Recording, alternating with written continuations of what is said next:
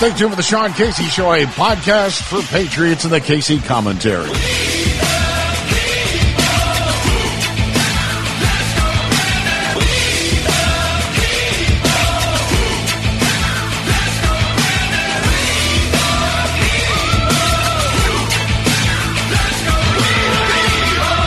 We the people, indeed, and uh, we the people gather each and every uh, Monday, Wednesday, and Friday. New episodes drop of the Sean Casey Show, a podcast for Patriots. On Saturdays, we do something a little different. It's the Casey commentary, uh, and uh, this one is uh, again has to do with our um, election dysfunction. Uh, and I promised, I made a promise after three November 2020 that I would always continue to support former President Trump. Uh, I would do my best to resist the illegitimate president, Chairman Joe Biden, and would stay on top of this election story. Uh, the rest of the media not too interested. Uh, you have a few brave souls, and always like to give them a shout out.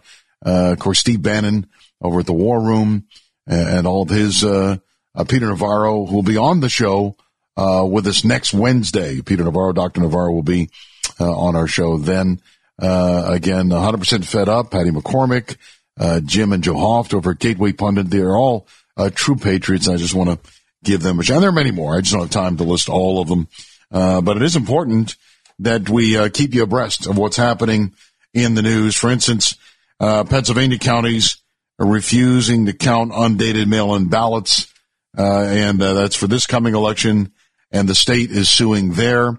I can tell you in Maryland, there are right now you have to have a you know, on a mail-in ballot there's got to be a signature, uh, not a signature match, but a signature must be on the ballot for it to be accepted. Uh, and there's already talk about uh, from some of the candidates they're going to challenge any ballot that does not contain a signature. So there's going to be a lot more battles here. And look, we did not fix the problems of 3 November. Uh, all we have some states that were able uh, to do away with the mail-in ballots. We have uh, other states like Georgia that kind of doubled down and repeated uh, some of the horrors of the election.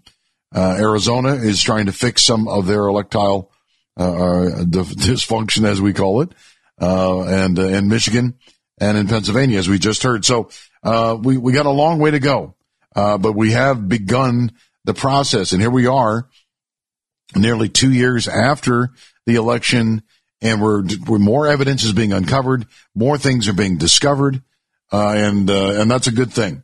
Uh, one of those things is the Wisconsin candidates uh, for office are calling for decertification of the 2020 election based on uh, the maladministration, if you will, of election uh, due to the use of unconstitutional drop boxes.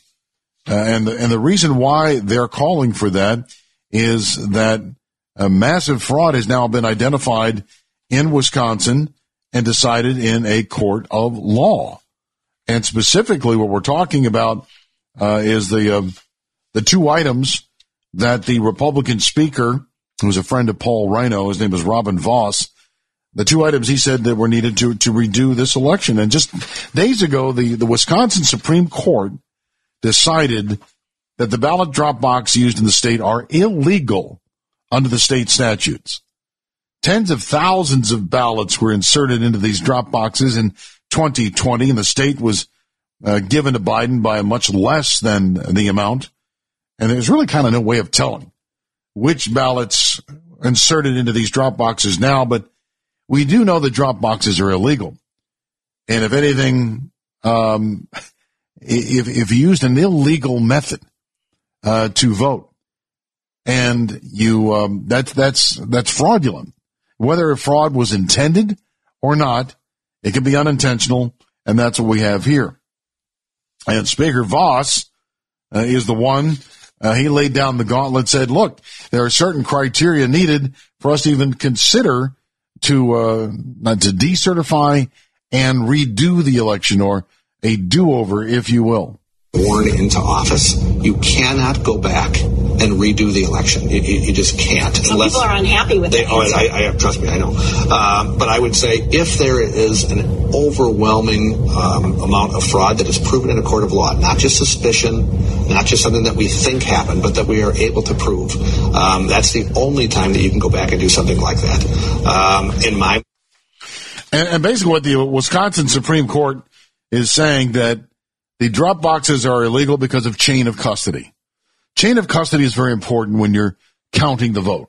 It, uh, it, it is important that when you go to vote in person, obviously you go and you give the uh, election judge your name. They look you up. In some states, they ask for a voter ID. In other states, they don't care, uh, like in Maryland. Um, but at least you have to go in person, vote, and your ballot, whether it's paper or whether it's machine, uh, it is accounted for because it never leaves the building. You, know, you vote, it stays in the building, it's tabulated, and then eventually it's sent to election headquarters after the vote has already been uh, tabulated. Uh, with the um, the absentee ballots, uh, same thing. Um, they are most cases uh, you have to request those ahead of time. Uh, you fill out your vote, you sign it and date it, and you send it back uh, directly to the uh, election board. Uh, again, now, uh, unless somebody has steamed the envelope open or has changed your vote, the chain of custody is, is pretty short. The the drop boxes, however, there are too many hands. There are too many hands on these ballots. There's the person, which may be you, putting the ballot in the box. Or in the case of 2000 Mules, these were the mules hired by nonprofits to go out and collect or harvest or traffic in these ballots. So you have a lot of different people with their hands on the ballots, putting them into the drop boxes. Then who's pulling them out? Well, we don't know. Uh, it's not the uh, postal service in many cases. In some cases, it may be. Um, in one case, and you'll hear in a second in Detroit, it was the city uh, clerk that was running around picking up these ballots in the middle of the night, dropping off at the TCF Center uh, in Detroit. So chain of custody is important, uh, and that is um, tantamount for voter integrity and security and maintaining the sanctity of the um, election. And case in point is uh, Shane Trejo uh, was working uh, at the TCF Center in Detroit on the night of the 3 November. He was working in the wee hours of the morning uh, when they stopped the count, stopped the voting. He said a white van pulls up and starts offloading ballots. Uh, and just not a box or two, but uh, multiple boxes. What I saw, there was not one ballot that showed up from at least 10 p.m. Uh, or let me say at least 10:30 to the 3:30 a.m. when it, um, roughly the, the number that Colbeck gave was 38,000 ballots showed up. There were, I counted over 50 different boxes of ballots that showed up all at once at 3.30 a.m. Uh, someone gave uh, an official count uh, of 61. So 61 ballots, they were all in USPS boxes. They weren't, it wasn't delivered by USPS. 61 boxes of ballots. Yes, yes. And it wasn't delivered by USPS necessarily. Um, it was in a van, a white van that had the city clerk's emblem on it. And the city, it said uh, Janice Winfrey, um, some tagline. So there you have it. Uh, this white van uh, coming in, several drops throughout the night. Oh, a total of 61 uh, midnight ballots, ballots over the transom, if you will. And Michigan State Senator Pat Colbeck, uh, he talked about uh, the activities of that evening as well. Some reports indicate that there are two other vehicles there at the same time, and uh, I don't know if there's affidavits to that effect. I can t- say that me personally, I went back there and I witnessed a little um, mini panel truck, if you will, with Detroit Elections Bureau uh, regalia all over the side. It had a vehicle ID number on it. I didn't capture that, but we had other people that captured that information or uh, and the uh, license plate number associated with it. It looked legit, and inside of it were a and, and this gets into some chain of custody Chain of custody. There's that phrase again. And that's what's so important. Chain of custody. Uh, and again, if the ballots haven't been secured, uh, if uh, warehouses where the ballots are stored before they're tabulated, um, again, if they can be accessed, counterfeited. I mean, it's all very important when these ballots come in. And speaking of ballots, there have been problems uh, with ballots in some states. In fact, uh, in Arizona, 63,000 uh, ballots were sent out uh, that were in, in error. Uh, and uh, this was after officials ignored concerns. 63,000 supplemental ballots needed to be printed in Arizona. Also in Maricopa County, where Phoenix is located, mail-in ballots there clearly reveal the party affiliation uh, through a window in the ballot envelope, which you can see and which is illegal. You're not supposed to see party affiliation in any, on any ballot whatsoever. Uh, very easy to discard Republican ballots that way. I don't think you'll see many Democrat ballots tossed in the trash. Something else that is of a great interest is that the data supporting the reported results of 3 November does not reconcile with data in the voting machine files. Something is very, very wrong. We're getting more evidence that the 3 November 2020 election was an absolute mess. Year and a half later, we have discovered uh, something called Edison data.